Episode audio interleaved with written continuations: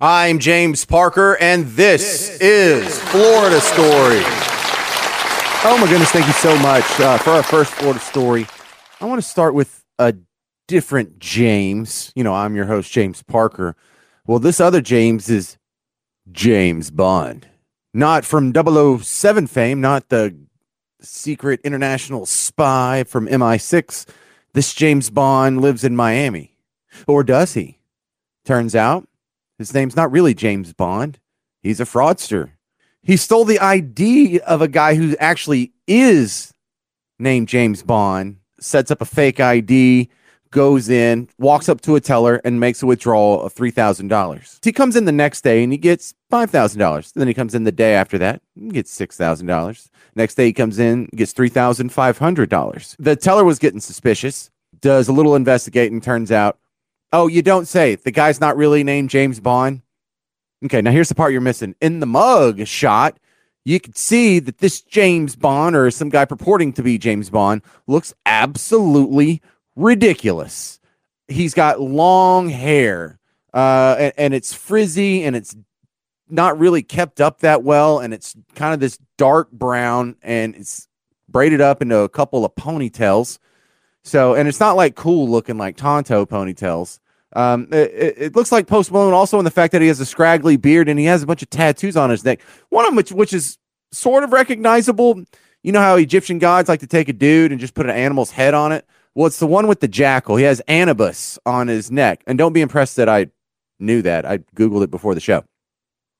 So this guy looks like a freak show. Big, scraggly beard, wild hair uh, goofy tattoos, and he's purporting to be James Bond. His real name is Austin Swope, and he just uh, celebrated his 22nd birthday, and uh, now he's in jail. This isn't the first time he's gotten in trouble. Uh, there is some other charges going back earlier this spring. There is some more at the very beginning of the year in January, and this is his jam. And I guess he's just going to keep doing this until he gets away with it. But listen, it, you know, I I don't like for you to to judge a book by its cover, but you know, sometimes when the guy has like two inch holes in his earlobes and he looks like he's uh, trying to cut a white guy rap album from his mom's garage, and he's coming in withdrawing thousands and thousands of dollars on a regular basis, and he's just wearing a what is that T-shirt? Is that an OP T-shirt? Go ahead and be skeptical. Wait, Hold my beer. Hold my beer. Hold my beer. What?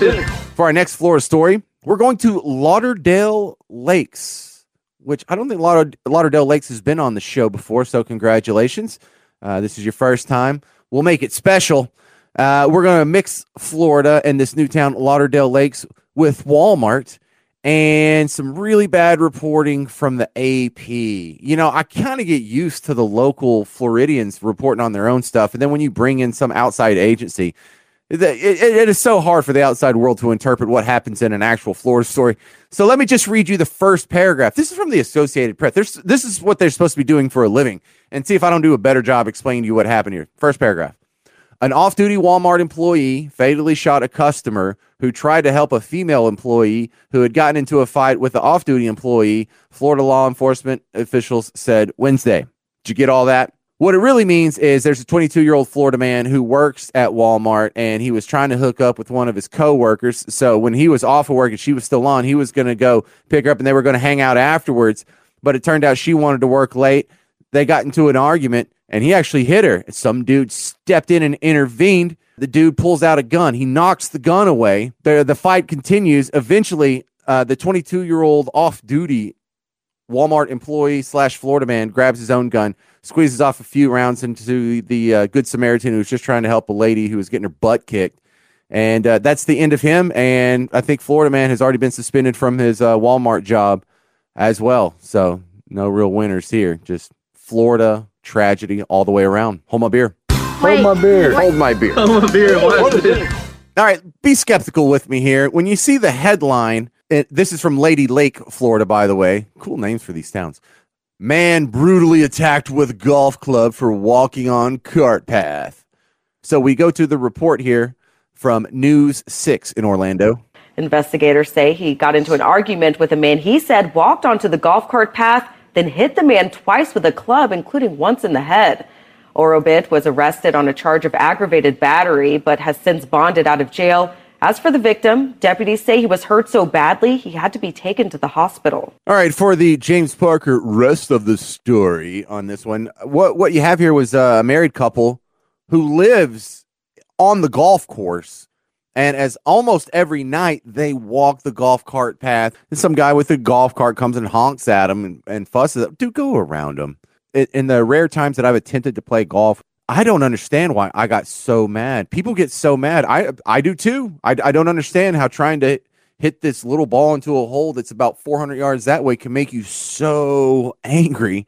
If you're already one of these guys who's a, a little violent to begin with, man, maybe you shouldn't take up golf. Maybe you shouldn't take up things that make you so mad you just start whipping 60 something year old old couples on their nightly walk.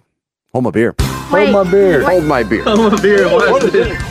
For our next Florida story, we're going to Kissimmee, Florida, where speaking of getting angry, this is another one. You're seeing these people get angry at referees, at sports, and at this one, it is a high school baseball game. And I'm going to let the local TV affiliate, uh, Channel 2, tell you what the heck happened with this one. A high school umpire is knocked unconscious by an angry parent, and several people watching the game recorded the incident on their phones. Sheriff Marco Lopez says one of the baseball players caused a disruption and started to argue with the umpire. So the umpire is, you know, obviously going to maintain uh, control of the game because that's what they're there to do. When the umpire went to stand near the fence, law enforcement says the boy's dad got up out of the stands, walked to the umpire, and punched him in the head. That hit knocked the umpire unconscious. You know? God bless all you people who go out and referee youth league games. That is something I, the level of abuse that is thrown at these people for what they, you know, they're not making money. They're just doing this for the love. But the, the other thing, the dad that punched the ump, he's fat. And I don't mean like he's overweight. I'm overweight. This dude's over 300 pounds. He, he might be 350. I mean, he, he is not even that tall either. So it looks like this little fat, kind of like Mario before he ate a mushroom dude, uh, went and punched an up. And I am always confused by people who are so completely ridiculously unathletic getting worked up about athletics. What what connection could you possibly have to baseball or, or even a hundred yard dash that you would get so worked up about it? Hold my beer. Hold my beer. Hold my beer. Hold my a beer. What is it? For our last Florida story, we're going to Clearwater, and this is a bad story, sort of. But I mean, this could be the second coming of Jesus. They pronounced a man dead seconds after arriving to his aid, but the man was not dead. On February 15th, Phoebe Maxwell found her dad Thomas on the floor. I started CPR immediately.